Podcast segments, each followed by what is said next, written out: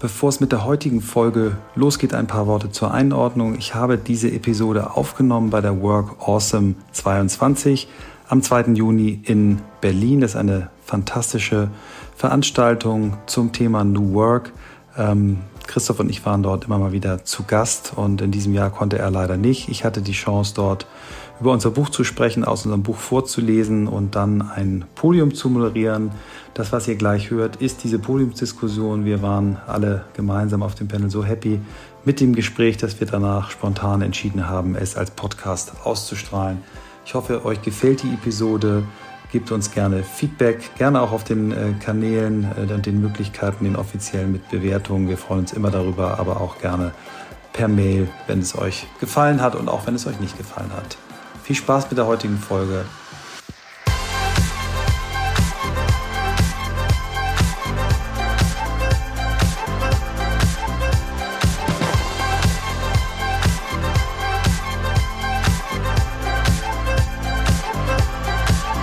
Katja, das, was du in deinem Leben gemacht hast, reicht für äh, äh, viele Leben. Du warst äh, Fußballerin, du warst Nationalspielerin, hast das Tor gehütet für die Nationalmannschaft. Du warst bei Eintracht Frankfurt Pressesprecherin als eine der ersten Frauen im Management eines Fußballclubs. Acht Jahre lang im Vorstand beim HSV. Hast eine ganz, ganz tolle Agentur mitgegründet, die du auch heute noch mitführst, Jungformat Sports. Hast 2019 äh, TAE, Think Act Effect, mitgegründet, bist Co-Founderin. Da geht es dir um, um Unterstützen von Frauen auf ihrem Weg. Hast drei Bücher geschrieben, bist Mutter. Ähm, das reicht für für viele Leben. Herzlich willkommen, dass du heute hier bist. Danke, hallo. Ähm, neben ihr sitzt Janina Stork, die hat Kommunikation und Medienmanagement in Mannheim und Mainz studiert. Sie hat außerdem eine Ausbildung als Yogalehrerin, hat einige Jahre in Australien gelebt und sie ist heute Service Owner Business Development und Client Coach bei Haufe. Herzlich willkommen, Janina. Und dann haben wir Patrick. Patrick äh, hat in Mannheim und Waterloo Psychologie studiert. Er war Assistant Professor an der Universität Utrecht und er ist seit 2012 Professor für Wirtschaftspsychologie an der Hochschule für Technik in Stuttgart. Auch dich heiße ich ganz herzlich willkommen. Oder wir alle. Danke. Ähm, Katja, ich fange mit dir an. Ähm, ich hab, du hast einen kleinen Fehler gemacht. Du hast mir gestern einen Podcast geschickt, äh, den ich mir auch angehört habe. Du warst zu Gast bei Jörg Thaddeus und er hat dich damit provoziert, dass äh, deine beiden wichtigsten Vereine wahrscheinlich in deinem Leben, Eintracht Frankfurt und der HSV, gerade ja sehr unterschiedliche Erfolge haben. Der äh, Eintracht Frankfurt hat zum ersten Mal seit 42 Jahren den Europapokal gewonnen und der HSV hat zum vierten Mal hintereinander den Wiederaufstieg nicht geschafft. Warum hat Frankfurt den Europapokal geholt und der HSV nicht den Aufstieg geschafft? Was macht ein erfolgreiches von einem unerfolgreichen Team? Was ist der Unterschied? Ähm, das ist ein äh, sehr intelligenter Versuch von dir, mich zum Sprechen über den HSV zu bringen, was ich eigentlich grundsätzlich nicht tue, weil ein großes Problem von Traditionsvereinen ist, dass es sehr viele ehemalige Menschen aus der Geschichte gibt, die glauben, ähm, den Zustand des Vereins besser beurteilen zu können als das aktuelle Management und das auch in der Regel sehr medienwirksam tun. Das ist nicht unbedingt hilfreich tatsächlich. Ähm, aber mein wichtigster Verein übrigens war der FSV Frankfurt, für den ich selbst gespielt, gespielt hast. habe. Ja, sorry. Ich, ähm, als ich es ausgesprochen habe, habe ich den Fehler schon gemerkt. Danke. ähm, weil das war für mich ungeheuer prägend und ähm, da werden wir sicherlich auch noch ja. drauf kommen. Ich glaube tatsächlich, um deine Frage zu beantworten, dass Eintracht Frankfurt in den vergangenen Jahren viele Dinge richtig gemacht hat, nämlich auf der Basis ihrer Tradition sehr viele wichtige innovative Schritte unternommen hat, um ähm, den Verein wettbewerbsfähig zu machen in einem wirtschaftlichen um Umfeld. Und ähm, das hat ganz viel mit den handelnden Personen und mit der Führung zu tun und auch, ähm, darüber reden wir ja gleich, mit, den, mit dem Führungsteam. Also mit einem Präsidenten, der das seit ähm, über 20 Jahren macht und unglaublich viel Leidenschaft und Kultur einbringt in den Verein, wie man es auch sehen konnte, ähm, jetzt beim Feiern dieses Erfolges und dann ein operatives Management, das ganz klare ähm, Kriterien hat, wie man diesen Verein im Wettbewerbsumfeld positioniert mhm. und dabei sehr erfolgreich war. Ich glaube, die Antwort reicht. Im zweiten Teil, alle, die sich für Fußball interessieren, wissen, dass beim HSV viel mehr gewechselt wurde in der Führung. Ähm, Kontinuität, wichtiges Thema. Du hast jetzt die, die, die, ja, das Privileg, dass du Teams erlebt hast im sportlichen Umfeld und du hast Teams erlebt im äh, wirtschaftlichen Kontext. Und es gibt viele Menschen, die sagen, man kann äh, eine Menge lernen äh, aus dem Sport äh, für Teams, die eher in der Wirtschaft arbeiten. Ähm, und es gibt Leute, die sagen, man kann gar nicht so viel übertragen. Was ist so dein, dein Gefühl? Wie ist die Übertragbarkeit von Learnings aus dem Teamsport in den Alltag eines Teams in einem Unternehmen? Ich habe gar nicht die Wahl, weil ich glaube, von allen Rollen, die ich in meinem Leben eingenommen habe, und du hast ein paar davon gerade aufgezählt bei der Vorstellung, ähm, bin ich in der Tiefe meines Seins einfach Sportlerin. Und dementsprechend prägt mich das bei bei all meinem Handeln. Ähm, ich glaube, es gibt einen wesentlichen Unterschied, den man vorangestellt. Ich bewege mich im Sport und in der Politik vorrangig. Beide Bereiche sind maximal strategieunfähig, ähm, was ganz viel damit zu tun hat, dass ähm, einfach sie sich in einer maximalen Öffentlichkeit bewegen und dass das Handeln maßgeblich ausgerichtet ist an der Rezeption von außen.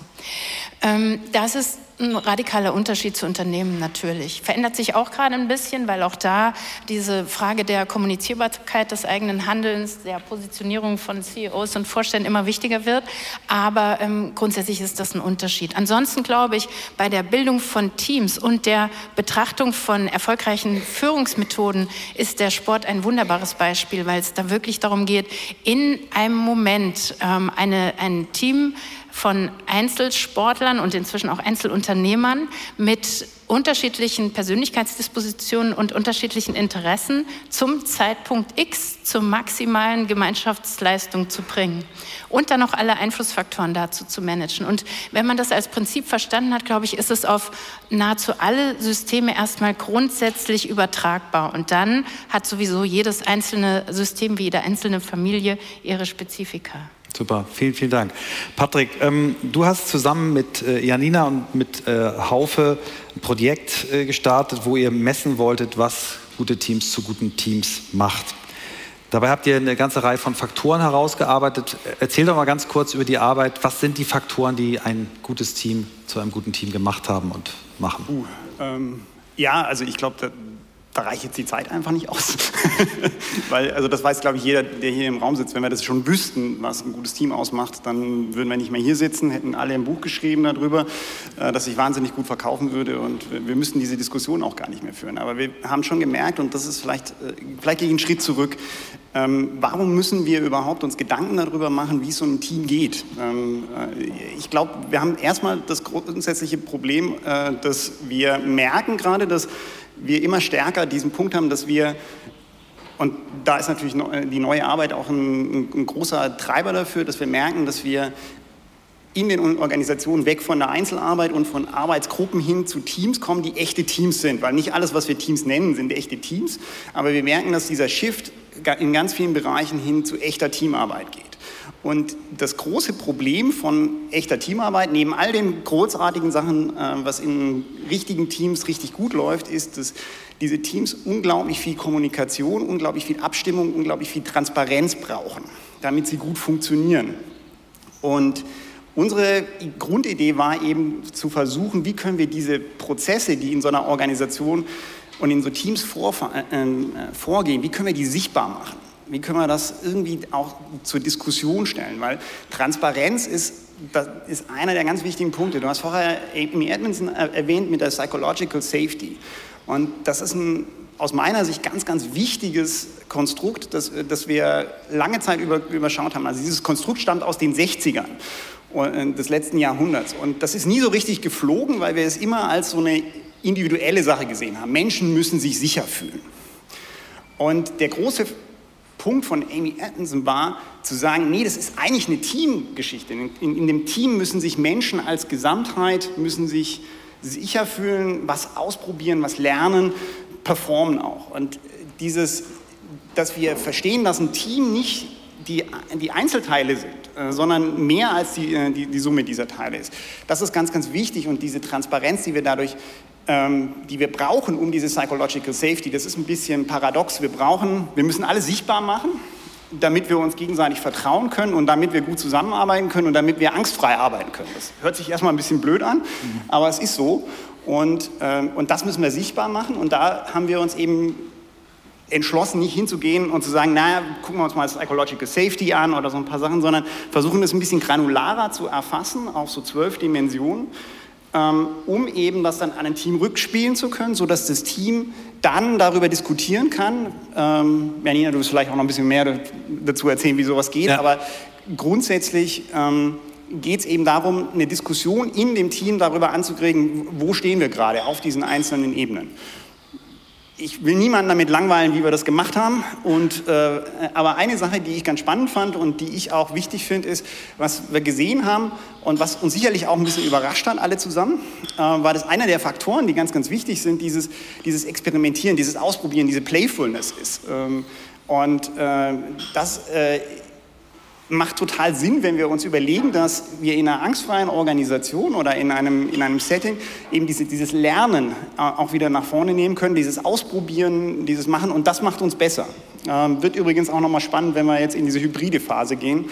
Äh, aber dazu können wir vielleicht ja. noch sagen. Ja, Nina, vielleicht erzählst du mal ein bisschen, ihr habt aus diesen zwölf Faktoren, vielleicht kannst du, kannst du ja ein paar davon nochmal nennen, äh, eine Software gemacht, die eben helfen soll, dass man das regelmäßig in Teams messen kann. Die kann man sich auch draußen angucken. Wir wollen hier auch keine Werbesendung machen dafür, aber ähm, ich finde es schon spannend und du hast es selber in deinem Team ausprobiert. Was, was, was ist dabei herausgekommen? Was sind so die typischen Ergebnisse, die rauskamen, wenn man eure Software anwendet?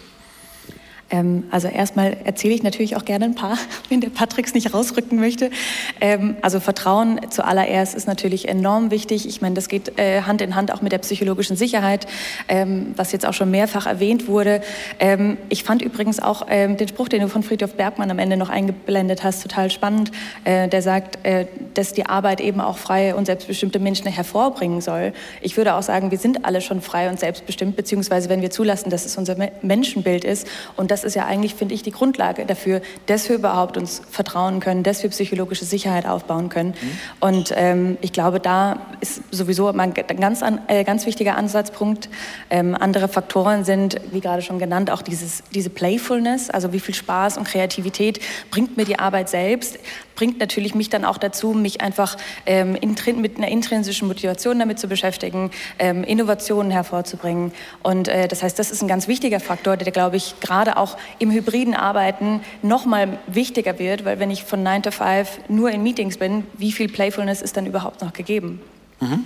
Ähm, aber andere Faktoren sind zum Beispiel auch Kommunikation, gegenseitige Unterstützung, Zielklarheit, Rollenklarheit etc. Gleich geht's weiter mit dem Podcast und hier kommt die Werbeunterbrechung. Und wenn ihr euch immer schon mal gefragt habt, wie komme ich von nichts zu Content? Also wie kann ich aus einem langweiligen Produkt, aus einer langweiligen Firma etwas richtig Geiles machen? Denn ein richtig geiles Produkt, eine super sexy Firma, das ist ja einfach für Storytelling. Und wenn ihr gerade nicht bei den Kardashians zu Besuch seid, wie bekommt man das hin? Und das ist eine Sache, die beleuchten wir bei unserem nächsten Event From Nothing to Content. Wird gehostet im House of New Work von unserem Team bei Streamforce One. Und warum ist das so spannend? Wir haben mit Streamforce One, Teil von Blackboard, in den letzten fünf Jahren über 500 Videos und Streams produziert, Ihr hört den Podcast hier, den wir auch mitproduzieren. Wir haben Social Media Beiträge, ich kann es gar nicht mehr zählen und alles immer auch für Kundenprojekte im Einsatz. Denn Content und gutes Storytelling gehört eben auch zu guter Change-Kommunikation. Warum sage ich so böse bei einem langweiligen Produkt und langweilige Firma? Naja, ganz klar. War bei uns am Anfang ganz genauso. Ich fand nichts von dem spannend, was ich gemacht habe. Am Anfang habe ich gedacht, okay, wie geht man das Thema an? Und das beleuchten wir am 30. Juni bei unserem nächsten Event. Ihr findet alle Informationen auf der Website houseofnewwork.com slash events. Dort könnt ihr euch anmelden.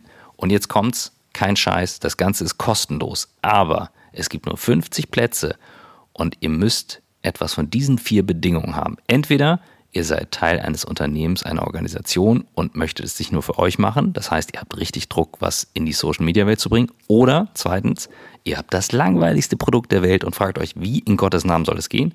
Oder drittens, ihr seid in einem Unternehmen, über das kein Mensch was weiß und ihr fragt euch bei jeder Küchenparty, was in Gottes Namen soll ich erzählen. Oder viertens, ihr habt ein internes Change-Projekt und noch so überhaupt gar keine Idee, wie ihr das Team abholt, außer das mit den Fähnchen wie beim letzten Mal. Also, Es gibt coole Speaker. Wir werden über LinkedIn Deep Dive sprechen, The Art of Storytelling, Hacks zur Videoproduktion, definitiv auch direkt vor Ort und ihr braucht nicht mehr als ein Smartphone, Graphic Recording Insights und natürlich Raum für eure individuellen Challenges. Ich habe richtig Bock, ich liebe das Thema Storytelling, werde da sein und freue mich drauf. Also kommentiert, fragt, schickt und bewerbt euch houseofnewwork.com slash events from nothing to content am 30. Juni. Und wie, wie, wenn ich mir, wenn wir doch mal einmal ganz kurz einsteigen, die Anwendung angucke, also kriegt quasi jedes Teammitglied hat Zugang auf irgendwie einen Fragebogen, füllt ihn irgendwie ein, einmal in der Woche, alle zwei Wochen aus nach bestimmten Fragen und kriegt das Team auch alle Daten dann zu sehen oder kriegt das nur der Chef des Teams? Wie, wie muss man das vorstellen? Ähm, genau, also alle ein oder zwei Wochen ähm, werden, wird ein Fragebogen ausgefüllt, das dauert aber eine Minute, also es ist ein ganz, äh, ganz kurzer Vorgang, soll auch in die Arbeit mit eingebaut werden, weil, das ist auch so unsere Sicht darauf, ähm, es soll ja auch Teil der Arbeit sein, gerade auch diese Reflexion und diese, ähm, dieses Auseinandersetzen damit, wie läuft es denn gerade, läuft es gut, läuft es schlecht, soll nicht immer nur am Rande passieren, sondern soll eigentlich auch ein ganz zentraler Bestandteil unserer Arbeit werden.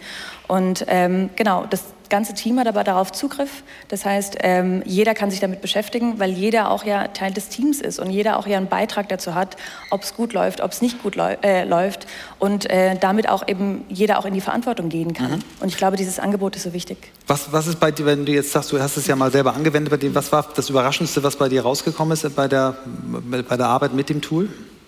Ähm, Erstens mal, das ist wirklich, also ich fand es total erstaunlich, dass ein Tool das auch wirklich erfassen kann, weil du denkst, du hast ein Bauchgefühl und das trügt aber einen auch. Also gerade wenn man sich überlegt, wie hat sich jetzt die Kommunikation oder das Kommunikationslevel bei uns im Team verändert über die letzten drei Monate, wenn man keine Daten dazu hat, ist es, also ist es eine Raterei. Man, kann, man hat kaum äh, einen Trend, äh, den man sich vorstellen kann. Man hat kaum einen Anhaltspunkt, den man nehmen kann.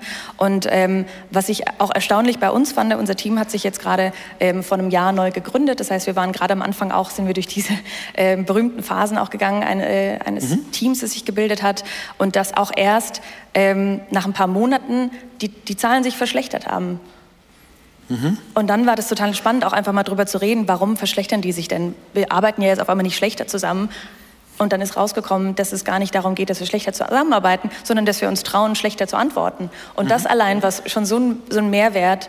Und, ähm, und das war total das Aha-Erlebnis und hat uns mhm. wirklich auch nochmal darin bestärkt, mhm. weiter zu reflektieren. Mhm. Bevor wir gleich darauf eingehen, was man dann mit den Daten macht, die, die man da bekommt, äh, Katja, würde ich dich gerne mal fragen. Daten im Sport äh, beim Fußball gab es irgendwann diesen Begriff vom Laptop-Trainer. Ähm, äh, im, im, im, amerikanischen Sport gab es einen Film 2003, der hieß Moneyball, wo ein Baseballteam, beruht auf einer wahren Geschichte, mit Hilfe eines jungen äh, Datenanalysten im Prinzip rekrutiert wurde. Ein Team, was ganz wenig Geld hatte und anhand von Spielerstatistiken Team komponiert hat.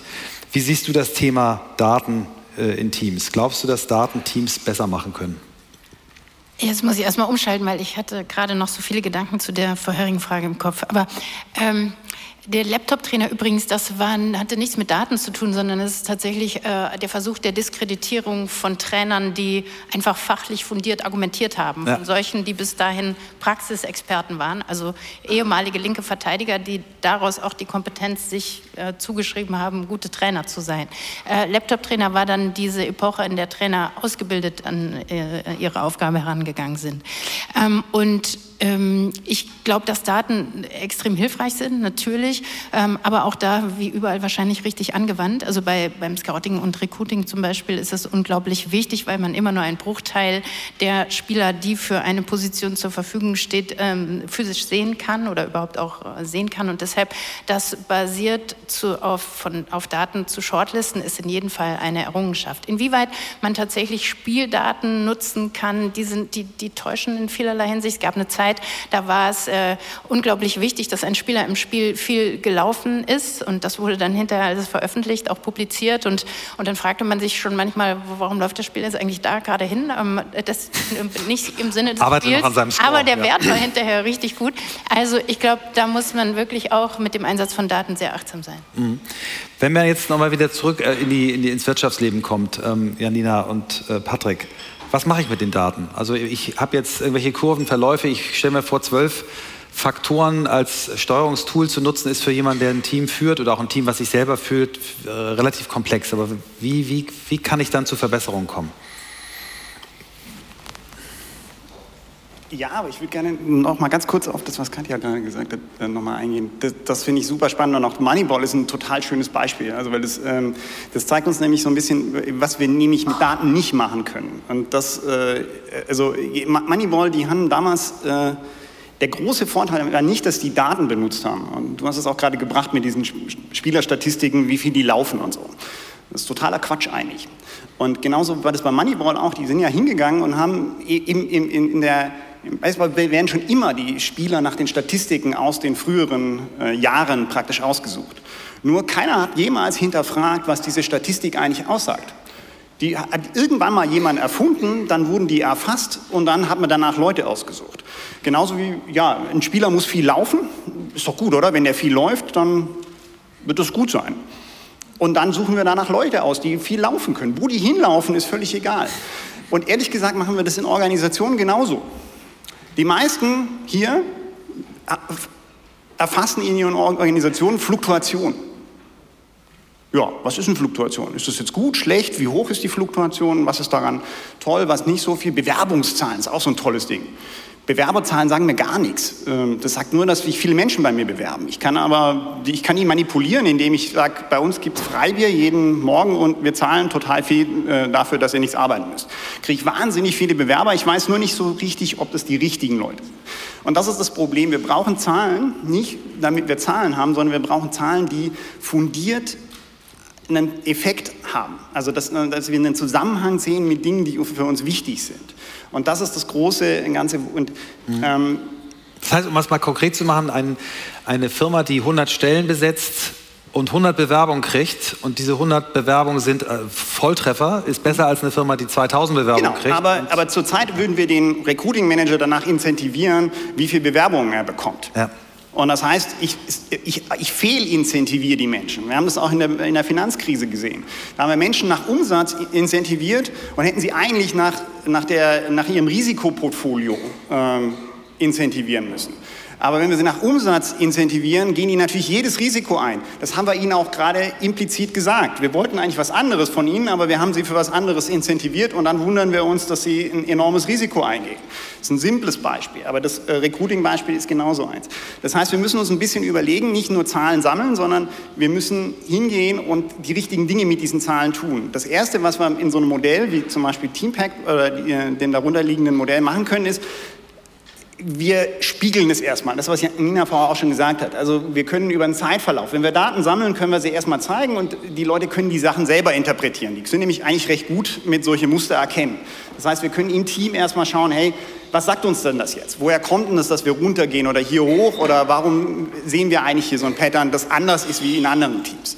Ähm, wir können natürlich dann auch Recommendations machen. Wir können Ihnen natürlich mit People Analytics dahinterliegend ähm, natürlich auch nochmal sagen, guck mal, der Trend geht in die Richtung oder Dinge, die, äh, also, in, äh, wir würden euch Folgendes empfehlen. Das können wir tun. Wir können Ihnen ähm, eben praktisch auch Hilfestellung geben. Aber diese Autonomie des Teams ist ganz, ganz wichtig. Also, dass wir nicht anfangen, Leute auch mit den Zahlen, ähm, ja, auch, äh, also, dass, dass wir ihnen den Algorithmus vorsetzen und dann sagen, so, so ist es, sondern dass wir ihnen eine Hilfestellung bei dieser, äh, bei dieser eigenen Analyse geben und eben, dass wir ihnen aufzeigen, was sind Zusammenhänge, die wir, die wir sehen in den Daten. Weil, also das ist was, was ich aus meiner eigenen, also ich mache jetzt schon ein paar Jahre People Analytics und das Problem ist oft, wir kommen in Organisationen rein und die haben ganz, ganz starke Beliefs in bestimmte Dinge, die, sie, die immer schon da waren. Zum Beispiel bei uns werden vor allem die im Sales, da brauchen wir erfahrene Leute.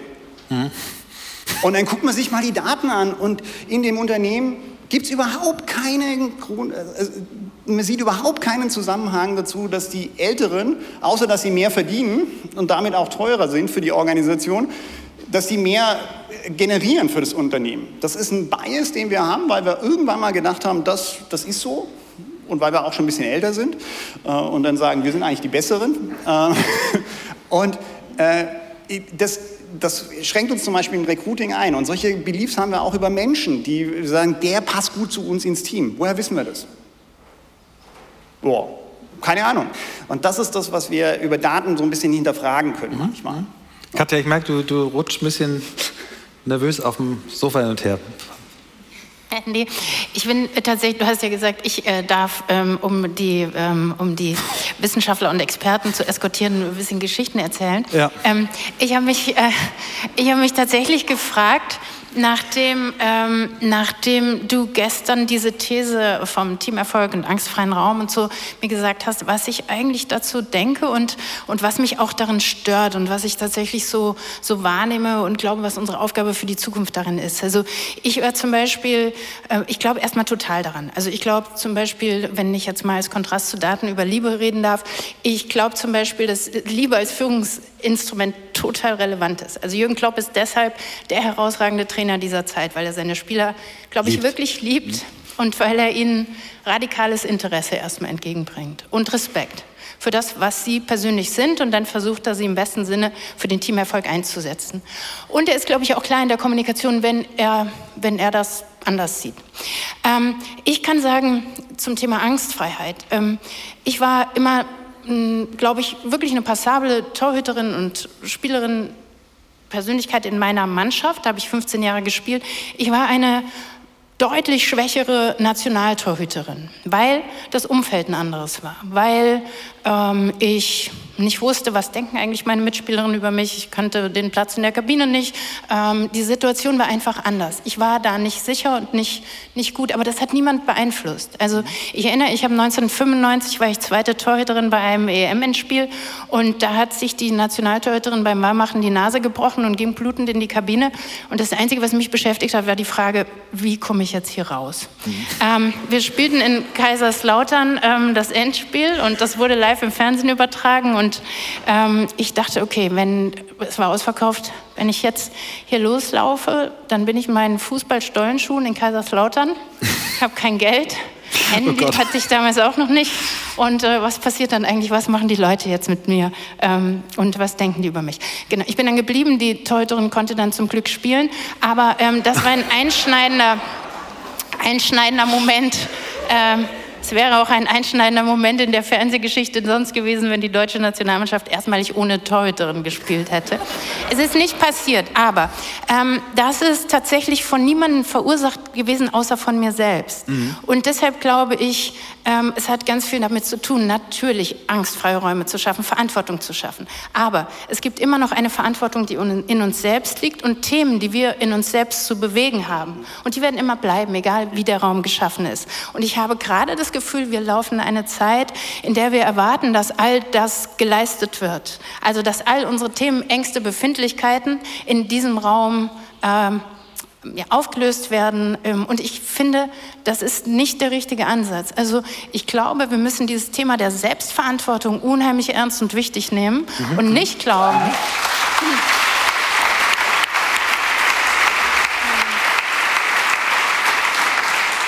Und nicht glauben, dass man in einem Job oder einem Umfeld ähm, seine eigenen Themen allesamt gelöst bekommt, weil ich glaube, nur dann wird man wirklich frei. Und ähm, das ist so mein Plädoyer. Und ich habe das Gefühl, das geht gerade ein bisschen in eine falsche ja. Richtung. Gleich geht's weiter mit On the Way to New Work und wir haben einen Werbepartner diese Woche, der mir sehr am Herzen liegt. Es ist ein wirklich cooles Unternehmen und ein tolles Angebot. Es handelt sich um Open Up und ihr findet alle Informationen auf der Website openup.de. Open Up ist eine Plattform, die jedem Mitarbeiter im Unternehmen schnellen, einfachen und professionellen Zugang zu zertifizierten Online-Psychologen bietet. Das Ganze in 17 Sprachen und innerhalb von 24 Stunden verfügbar. Dort gibt es Sachen wie Einzelgespräche, Gruppenachtsamkeitssessions, Masterclasses bis hin zu Gesundheitschecks. OpenUp bietet dieses Angebot eben für Unternehmen, damit diese Unternehmen dann ihren Mitarbeitenden das anbieten können. Und das Ganze gibt es mit 25 Euro pro Mitarbeitendem und Jahr. Damit kann die Plattform dann unbegrenzt und absolut vertraulich genutzt werden. Meiner Meinung nach ein absolut relevantes Angebot in diesen Zeiten und das Ganze so einfach zugänglich. Und heute vertrauen bereits mehrere hunderte Unternehmen Open Up. Das heißt, ihr könnt dort auch mal anfragen. Ihr findet alle Antworten und die Möglichkeit, dann eben auch direkt ins Gespräch zu kommen mit einem Teammitglied von OpenUp auf www.openup.de. Und jetzt viel Spaß mit dem Rest der Folge. Um die beiden hier in Schutz zu nehmen, der erste, der erste äh, Faktor der zwölf Faktoren lautet Verantwortlichkeit. Also die haben das auch genau so erkannt. Ich bin, bin voll bei dir. Ich ähm, würde gerne noch weiter über Daten reden, das machen wir aber nachher. Ich, ich, will mal ein anderes Thema nehmen, was mich sehr stark beschäftigt, seit ich äh, unternehmerisch tätig bin, noch mehr als, äh, als, als Manager war. Das Thema Diversität. Ähm, auch da gibt es viele, viele Daten. Äh, homogene Teams kommen schneller ans Arbeiten und fühlen sich am Anfang auch ein bisschen schicker an und cool und wir sind alle so lustig und wir waren auch gerade River Rafting und alle haben Spaß gehabt. Diverse Teams, da fängt es schon an, da geht die Hälfte nicht mit zum River Rafting, das ist scheiße, das will ich nicht. Wenn man diese Phase aber überwindet, äh, äh, sagen alle Studien, diverse Teams ähm, erreichen bessere Ergebnisse. Dazu möchte ich noch ein kleines Zitat von Katja vorlesen, ähm, weil Du hast echt ein paar richtig geile Dinger rausgehauen. Außer der katholischen Kirche und der Fußball-Bundesliga gibt es keine Institution mehr, die nicht wenigstens das Bewusstsein hat, dass es gewinnbringend wäre, Frauen in Führungspositionen zu haben. Das ist jetzt nicht ganz passend, äh, aber ich finde es so super. Ähm, die katholische der, Kirche hat sich immerhin auf den Weg gemacht, möchte ich sagen. Bitte. Sehr, sehr cool. Ähm, ich fand es so super und ich, ich, es ist für mich so erschütternd, weil ich aus eigener Erfahrung einfach weiß, wie, wie viel besser gemischte Teams sind. Aber was ist das Problem? Patrick, vielleicht fängst du mal an als Wissenschaftler. Warum ist das Thema Diversität immer noch nicht gelöst, auch in Teams nicht, äh, wo doch die Wissenschaft so klare Belege dafür hat, dass diverse Teams zu besseren Ergebnissen kommen? Und ich meine nicht nur Geschlecht, ich meine auch Alter, Erfahrung ähm, und so weiter. Ähm, ja, hm. das ist eine gute Frage, wo sind wir noch nicht weiter. Ähm, das erste ist ein Rekrutierungsproblem. Also wir, wir, wir fangen schon unten an, die Pipeline nicht breit genug aufzumachen. Also wir, wir, wir rekrutieren schon keine Leute in Organisationen rein, die anders sind wie die Leute, die schon da sind. Das liegt daran, dass wir, äh, und jetzt kommen wir in die Psychologie, wir haben so einen schönen Bias, dass wir alles, was uns ähnlich ist, toll finden weil das ist uns ähnlich. Also wir haben schon so einen leicht eingebauten Narzissmus, äh, dass wir Dinge, die, die uns ähnlich sind, gut finden und dass wir Menschen sympathisch finden, die so sind wie wir. Und dadurch kommen wir in so eine Situation, es gab mal einen Kongress, der, der hieß äh, Pinguine rekrutieren Pinguine und das ist halt leider so. Das heißt, wenn wir, ähm, das, das, heißt, eine Organisation hat immer eine Tendenz, sich selbst zu replizieren. Das hat einerseits, ist das aus einer organisationalen Sicht auch ganz gut, weil wir dadurch leichter die Kultur auf die nächste Generation transferieren können. Wir können auch all das mitnehmen, was uns erfolgreich gemacht hat. Ist nur das Problem, äh, was du ja auch schon gesagt hast, in, in, Zeiten, wo wir ganz schnell auch mal Dinge ändern müssen, äh, kommen wir halt in so, einen, äh, in so, eine Diskussion, in so eine Problematik rein, dass wir gar keine anderen Perspektiven haben und dass uns die Diversität hier fehlt, um noch was anderes zu machen. Also der Koala, der nur fünf Sorten Eukalyptus isst, der ist super auf seine Umwelt angepasst, außer seine Umwelt fängt an zu brennen und dann gibt es halt diesen, diese, diesen also diese Bäume nicht mehr und dann stirbt er. Ähm, das heißt, wir haben uns so ein bisschen, äh, äh, eine, eine, homogene Organisation passt sich so gut an ihre Umwelt an, dass wenn sich die Umwelt ändert, hat sie ein Problem. Und in Zeiten wie heute haben wir damit ein Problem. Aber dieses, die, das ist generell erstmal kein Thema an sich, dass wir homogen ähm, rekrutieren, wenn wir eine homogene Organisation haben wollen. Nur wir wollen sie halt nicht mehr haben und dann müssen wir schon bei der Rekrutierung anfangen die ganze Diskussion, wie wir dann Leute auch befördern und wie wir Arbeitsräume schaffen für Menschen, die anders sind wie andere Leute in der Organisation, das, ist schon, das führt uns dann wahrscheinlich zu weit. Aber das ist mir vorher auch mal, das kommt mir bei dieser hybriden Arbeitsthematik auch ein bisschen zu, äh, zu, äh, zu kurz gerade, dass wir zum Beispiel immer sagen, naja, das ist ein Thema zwischen, ähm, ja, äh, also da kommt zum Beispiel dieses Thema Generationengerechtigkeit gar nicht zum, zum Tragen, weil wir zum Beispiel Arbeitsräume wieder physisch machen müssen, einfach zum Beispiel, um junge Menschen, äh, in, in, die am Anfang ihrer Karriere stehen, auch diese Lernerfahrung zu geben. Für ältere Mitarbeiter ist es total super, ins Homeoffice zu gehen, weil die haben schon ihre Netzwerke und alles und dann komme ich, äh, aber wenn ich am Anfang der, äh, meiner Karriere auch in einer Organisation stehe, muss ich sozialisiert werden, ich will was lernen. Wir hatten es vorher von diesem Junior Art Directorin, die auch mal äh, jemanden braucht, der ihr über die Schulter schaut. Und das nehmen wir alles weg. Und das ist eine Diskussion, die müssen wir noch ein bisschen stärker führen. Also diese Diversität, die ist ein, das ist nicht einfach nur Männer, Frauen, verschiedene ähm, äh, ethnische Gruppen oder sonst was. Das ist ein, das ist ein Riesenthema, wenn wir auch auf auf psychologischer Ebene müssen wir uns anschauen, dass Menschen ganz unterschiedlich sind ähm, und dass wir Räume schaffen müssen, wie die arbeiten können in einer Organisation. Und das macht uns stärker, aber das macht eben auch Konflikte und damit müssen wir umgehen. Und wir müssen es immer wieder hinterfragen. Ja, ich würde trotzdem, auch wenn, wenn wir beide jetzt gesagt haben, es ist nicht nur Mann und Frau, ich würde trotzdem mit Mann und Frau anfangen. Ja. Äh, Janina, erzählt uns mal, wie wird Diversität äh, bei Haufe gelebt? Das ist jetzt natürlich eine große Frage. Mhm.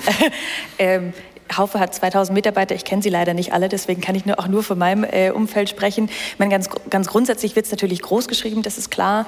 Ähm, ich glaube, das haben sich auch ganz viele Unternehmen äh, groß auf die Fahne geschrieben. Und Ihr habt auch einen weiblichen CEO, ne? Genau, ja. wir haben einen weiblichen CEO, die Birte Hacknius, äh, haben auch äh, eine Dudes-Kultur. Ich glaube, das hilft auch. Ich glaube, es hilft auch, ähm, dann Hierarchien und Grenzen auch zu überwinden, egal ob jetzt weiblich oder männlich. Ähm, und es wird auch ähm, ganz aktiv gelebt. Und ich finde es find auch total schön, weil Raum geschaffen wird. Weil für mich ist auch ähm, diese Problematik, die du vorhin angesprochen hast, mit man hat auf einmal unterschiedliche Sichtweisen und die Hälfte will nicht mit zum Rafting gehen. Wie geht man damit um? Mhm. Ne, sind die dann die Doofen und die Cool Kids gehen zum Rafting oder wenn man dann dazugehören will, dann muss man sich doch irgendwie zwingen. Ähm, ich glaube, dazu muss man Räume schaffen und dazu muss man auch irgendwie ähm, die Offenheit haben, den Respekt, dass, auch, dass es auch unterschiedliche Meinungen geben kann. Und ich glaube, das ist unfassbar wichtig. Ähm, das wird bei der Haufe auf jeden Fall ähm, gemacht. Es, es dürfen Räume geschaffen werden. Also ich meine, wir haben ja auch gerade ähm, in Bezug auf Teampact ähm, auch einige, ganz viele Studien durchforstet, auch einige selber gemacht. Und da ist ähm, vom Senior Management gerade auch die Erlaubnis, Räume dafür zu schaffen, Reflexionsmeetings auch regelmäßig haben zu dürfen und sich auch dafür Zeit zu nehmen aus dem Arbeitsalltag heraus.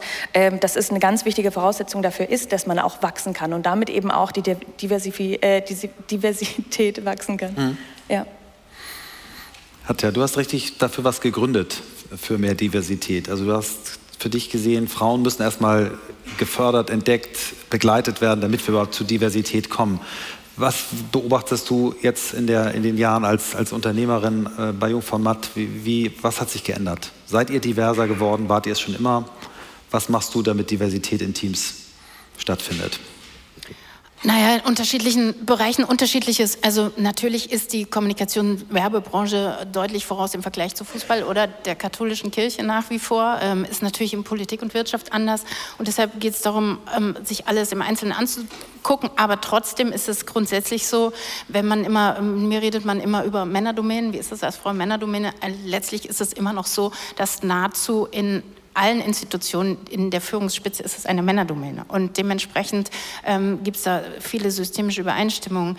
Ich glaube einfach, äh, was ihr beide gesagt habt, alles vorausgesetzt, es ist dringend notwendig, dass wir mit den komplexen Themen dieser Zeit anders umgehen, indem wir unterschiedliche Herangehensweisen und Perspektiven zugrunde legen. Und das hilft insbesondere in solchen ähm, Institutionen, die sehr stark äh, homo, von homogenen Gruppen geleitet werden, weil aus Homogenität nicht nur nicht die beste Lösung entsteht, sondern auch ein Überlegenheitsgefühl, das äh, zu nichts Gutem insgesamt führt. Und deshalb mh, mm, ich, als ich äh, eine Agentur gegründet habe mit Jung von Matt zusammen, die ähm, natürlich auch von der Attitüde sehr, sehr, ähm, sagen wir, ähm, äh, Sag, sprich's aus, sprich's aus. Ich helfe dir sonst gern. Sag du mal. Nein, also das waren ja so, schon so zwei äh, Sexsymbole der deutschen Werbe, männliche Sexsymbole der deutschen Werbewirtschaft, die beiden. Das war schon eine sehr männlich geprägte Agentur. Äh, sind sie nicht mehr, finde ich. Also ich finde, die haben äh, viel, also auch mit der Dörte als, als Chefkreative eine Menge gemacht, aber es war eher eine, eine männlich, ne? die Piraten haben sie sich genannt und genau. Sexsymbole hätte du. ich jetzt nicht gesagt, aber es stimmt. Ähm, stimmt, stimmt. Also es war auch eine sehr testosteronlastige ähm, Agentur. Ähm, ist es jetzt tatsächlich nicht mehr. Aber als ich ähm, aus dem Fußball kam, ähm, habe ich gedacht, das ist jetzt eine andere Situation hier. Ähm, aber auch ich will dir nicht zu nahe treten, aber ähm, Werbung war auch damals ähm, vor allem geprägt von Jungs, die spielen wollten. Es war ein bisschen Absolut. ähnlich ja. Fußball. Und, ähm, deshalb, und das hat sich tatsächlich verändert. Und ähm, ich glaube, das ist eine andere Situation. Und trotzdem ist es, ähm, ist es einfach so, also Fußball ist nochmal komplett anders. Da steht man jetzt vor der Situation nach vielen, vielen erfolgreichen krisensicheren Jahren, dass sich ähm, mindestens mal so eine Glaubwürdigkeitskrise ergeben hat. Und wie begegnet man der eigentlich? Und zwar nicht mit den Lösungen der Vergangenheit, weil die, die, haben, die waren nicht, sind nicht mehr probat heute. Aber Systeme werden nicht von denjenigen verändert, die sie geschaffen haben. Also braucht es einfach neue Menschen mit neuen Impulsen. Und das sind Frauen, das sind jüngere Menschen, das sind Menschen mit gebrochenen Lebensläufen und Menschen, die ihre Kompetenzen nicht auf dem Fußballplatz erworben haben. Nur dann wird man für diese Lösung, äh, für diese Fragestellungen, die jetzt gerade bestehen, wieder neue Lösungen finden. Weil nicht nur die Bereitschaft, die Veränderungsbereitschaft der Menschen ist gering. Woher sollen sie die Kompetenz haben? Und dementsprechend ist es wichtig, nicht die Dinge komplett abzugeben, aber sich zumindest bereichern lassen von Menschen, die andere Perspektiven haben. Super, vielen Dank. Mhm. Ähm, ich ich möchte noch, noch, bevor wir das auch kurz noch mal öffnen, hier möchte ich noch zwei kleine Themen abhandeln. Das eine ist das Thema Führung, also Führung in Teams, Führung von Teams. Und ich komme, steige wieder mit einem Sportbeispiel ein. Ähm, nicht mit dem HSV, hat aber was mit dem HSV zu tun. Relegationsrückspiel, Hertha BSC. Ganz Deutschland hat ja irgendwie gelacht, jetzt kommt der alte Felix Magath, der Quäl, äh, Quälfix oder wie er genannt wird, da wieder an und, und alle hätten sich gefreut, oder viele hätten sich gefreut, wenn der das nicht schafft. Was ich irgendwie gelesen habe, der hat äh, vor dem Rückspiel, die hatten das Hinspiel in Berlin verloren, 1 zu 0, äh, den Kevin Prinz Boateng, ähm, der die ganze Saison nicht wirklich gut performt hat, genommen und gesagt, pass mal auf, Junge, du bist hier der erfahrenste Mann im Team. Äh, ich glaube, du hilfst mir jetzt mal die Mannschaftsaufstellung zu machen. Wir reden über Felix Magath, also einen der konservativen Trainer. Und das wurde von einigen so als ein Schlüssel zum Erfolg gemacht, dass dieser dieser Leitspieler dort zum Co-Trainer auf dem Platz gemacht wurde, obwohl er in der Saison nicht gespielt hat. Also das war für mich so, selbst ein Felix Magath ändert sich. Ähm, ist das nur mein Eindruck oder hast du das Gefühl, es ändert sich beim Thema, ich stelle dir erst die Frage und dann euch, beim Thema Führung von Teams, ändert sich da wirklich gerade was oder ist das eher nur so ein Zufall gewesen oder eine schöne Geschichte? Also ich würde jetzt Felix Magath nicht als Role Model für erfolgreiche Transformationsprozesse. Auf keinen Fall. ähm, aber, Wir können auch wieder zu Jürgen Klopp gehen, aber ich fand die Geschichte, ähm, also gerade weil er so, weil man es bei ihm Ich, äh, ich erspare Ihnen jetzt wirklich die Analyse. Ich liebe Fußball, ich könnte darüber wirklich jetzt lange gerne reden.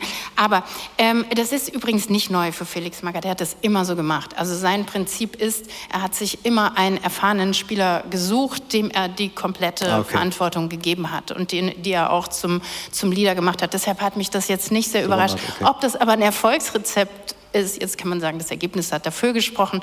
Ähm, ich glaube einfach, Erfahrung wird als Wert überschätzt. Es ist ein relevanter Wert, aber eben nur einer im Kontext von vielen verschiedenen. Ich kann ganz klar sagen, ich habe die die mutigsten Dinge am Anfang meiner Berufslaufbahn gemacht, mit der Unbedarftheit, ähm, die, die ich damals hatte. Und, ähm, und ich glaube, genau diese Dinge müssen zusammenkommen.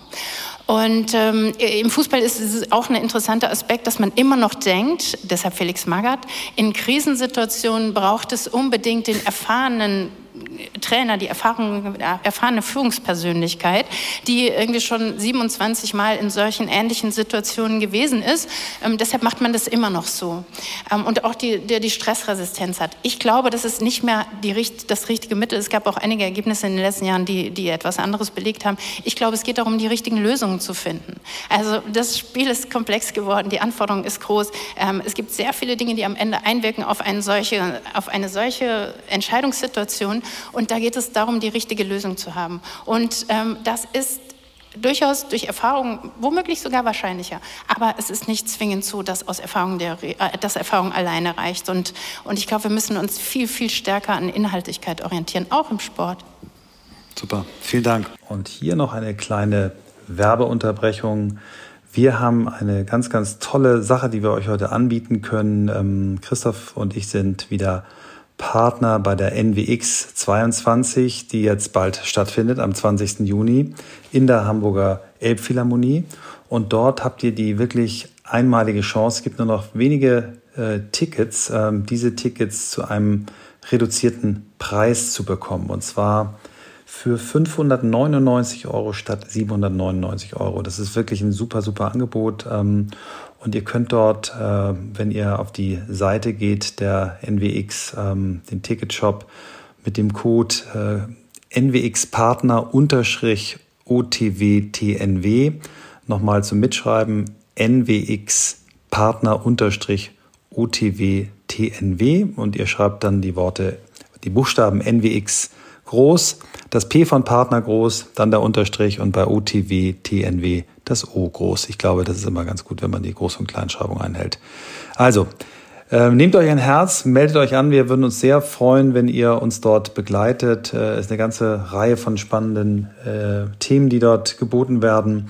Und schaut euch auf der Seite um. Ähm, wir werden auch einen Live-Podcast dort äh, aufnehmen. Ich verrate noch nicht, wer es sein wird. Das wird aber bald äh, annonciert.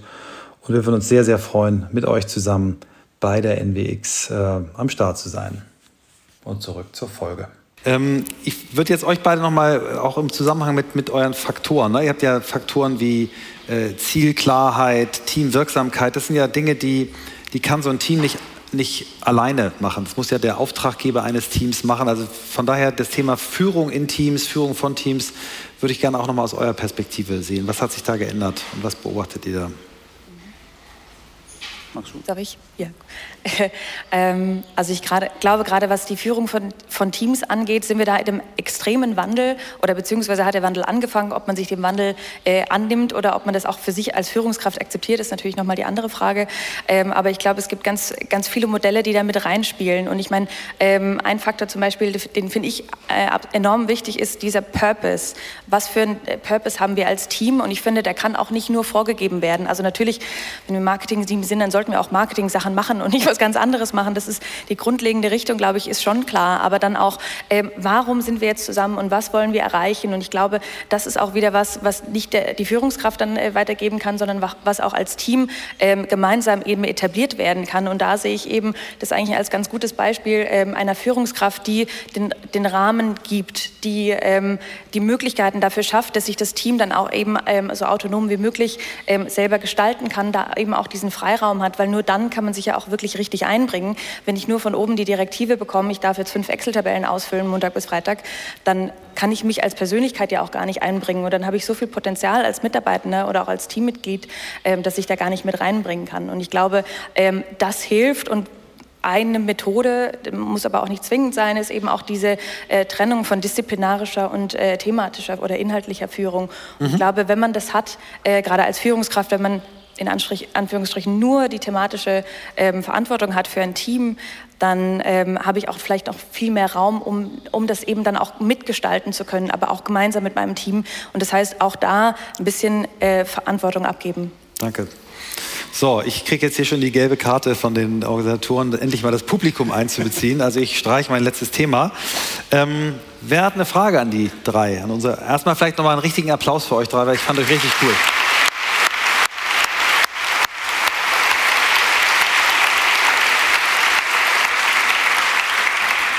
Wer, wer möchte mal? Ja, Sabine. Magst du dir da hinten das Mikro nehmen oder hingehen? Dankeschön. Katja, ich habe dir sehr, sehr gerne gerade zugehört. Also überhaupt, das war jetzt eine ganz, ganz tolle und inspirierende Runde. Aber nochmal dein Gedanke, äh, Thema Diversität. Wir brauchen die gebrochenen Biografien, wir brauchen die anders gebürsteten. Und ich habe einen totalen Backflash, weil war das 2018, 2017, erste Work Awesome in der Alten Münze. Das heißt, die Petra Schamab-Wolf auf der Bühne zusammen mit dem Winfried Port. Und es ging genau um dieses Thema. Wir brauchen die Papageien, wir brauchen diejenigen, die eigentlich anders sind. Und jetzt ist das irgendwie so Zeitmaschine, vier Jahre später, rasende Geschwindigkeit unserer Digitalisierung. Und eigentlich stellt sich die Frage, sind wir eigentlich bald schon da, Michael? Ja. Also wir reden immer noch über die Papageien, wir reden immer noch über, warum haben wir die eigentlich nicht? Und natürlich unser persönliches Thema, wir suchen ja die Papageien in Unternehmen und äh, wir beschäftigen uns mit Graswurzelinitiativen in Organisationen unter anderem. Das sind immer Papageien. Manchmal werden sie hart bekämpft, manchmal werden sie gerichtlich aus dem Unternehmen genommen, aus den besten Arbeitgebern der Republik, äh, die die tollsten Produkte bauen, weil man sie eigentlich nicht haben möchte. Sie stören, sie sind anstrengend, so wie die ADHS-Tänzerin vorhin. Und eigentlich ist uns lieb, wenn wir die mit Ritalin oder mit einer Kündigung irgendwie aus dem Unternehmen haben. Oder? Wer darf die Frage beantworten?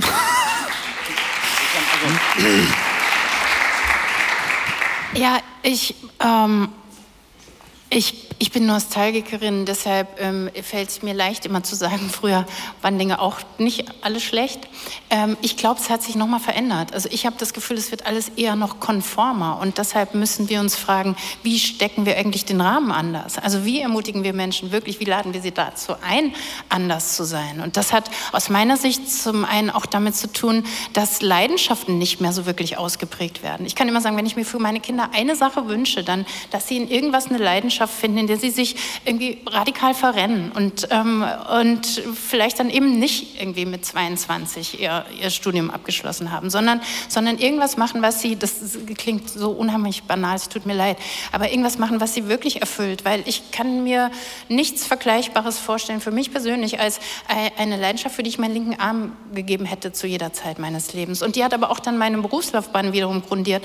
Aber, aber es passiert nicht mehr, weil wir so ganz klare Leistungskriterien definiert haben. Und ich glaube tatsächlich, weil der Mut zur Andersartigkeit immer weniger wird. Und das ist eine mhm. Frage, die wir uns als Gesellschaft stellen müssen, weil wir sonst viele Impulse nicht mehr bekommen. Und insbesondere, wenn wir all das, die digitale Entwicklung, die Datengetriebenheit irgendwie ausbalancieren wollen, dann ist es doch genau das, was dem entgegensteht. Und das ist die Frage, wie kriegen wir es eigentlich wieder hin? Ich habe darauf keine Antwort, aber hier sind so viele kluge Leute vielleicht. Mhm.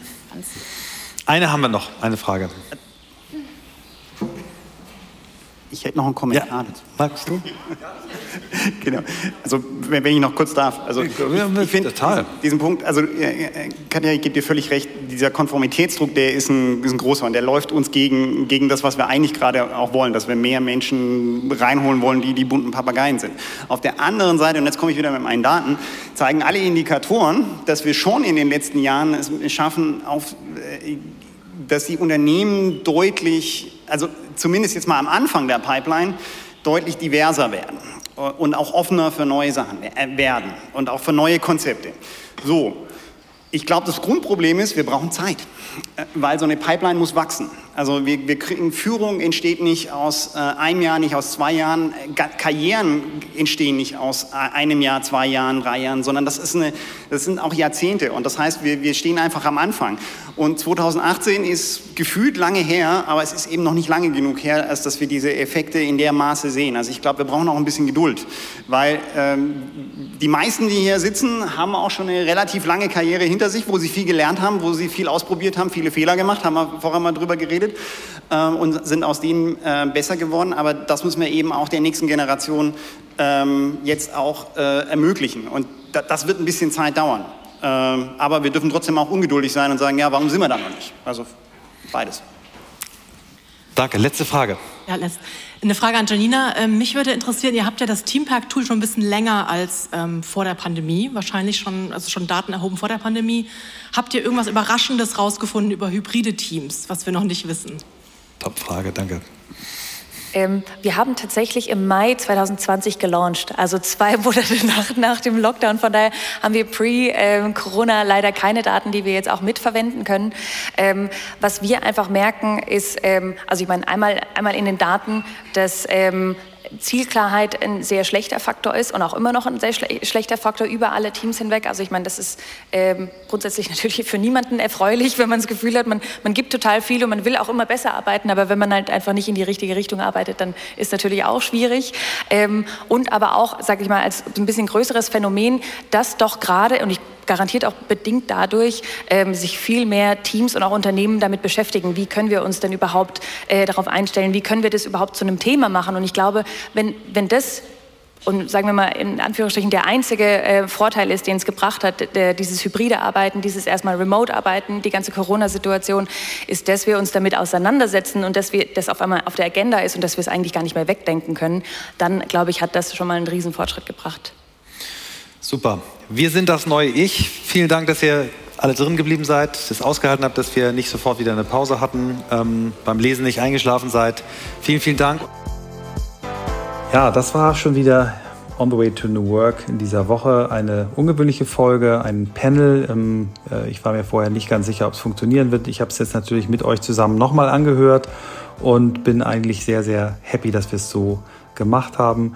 Wir freuen uns über euer Feedback. Wir werden ähm, wahrscheinlich bald äh, auch von der äh, NWX äh, ähnliche Formate hier äh, ausstrahlen. Dort haben wir die Chance, äh, ein paar ganz schöne Dinge zu machen und äh, seid gespannt, bleibt uns treu und ähm, nochmal die Bitte, wenn ihr Lust und Zeit habt, uns eine kleine Bewertung zu hinterlassen, entweder auf den Podcast-Plattformen oder auch für unser Buch ähm, bei Amazon, dann freuen wir uns ganz besonders.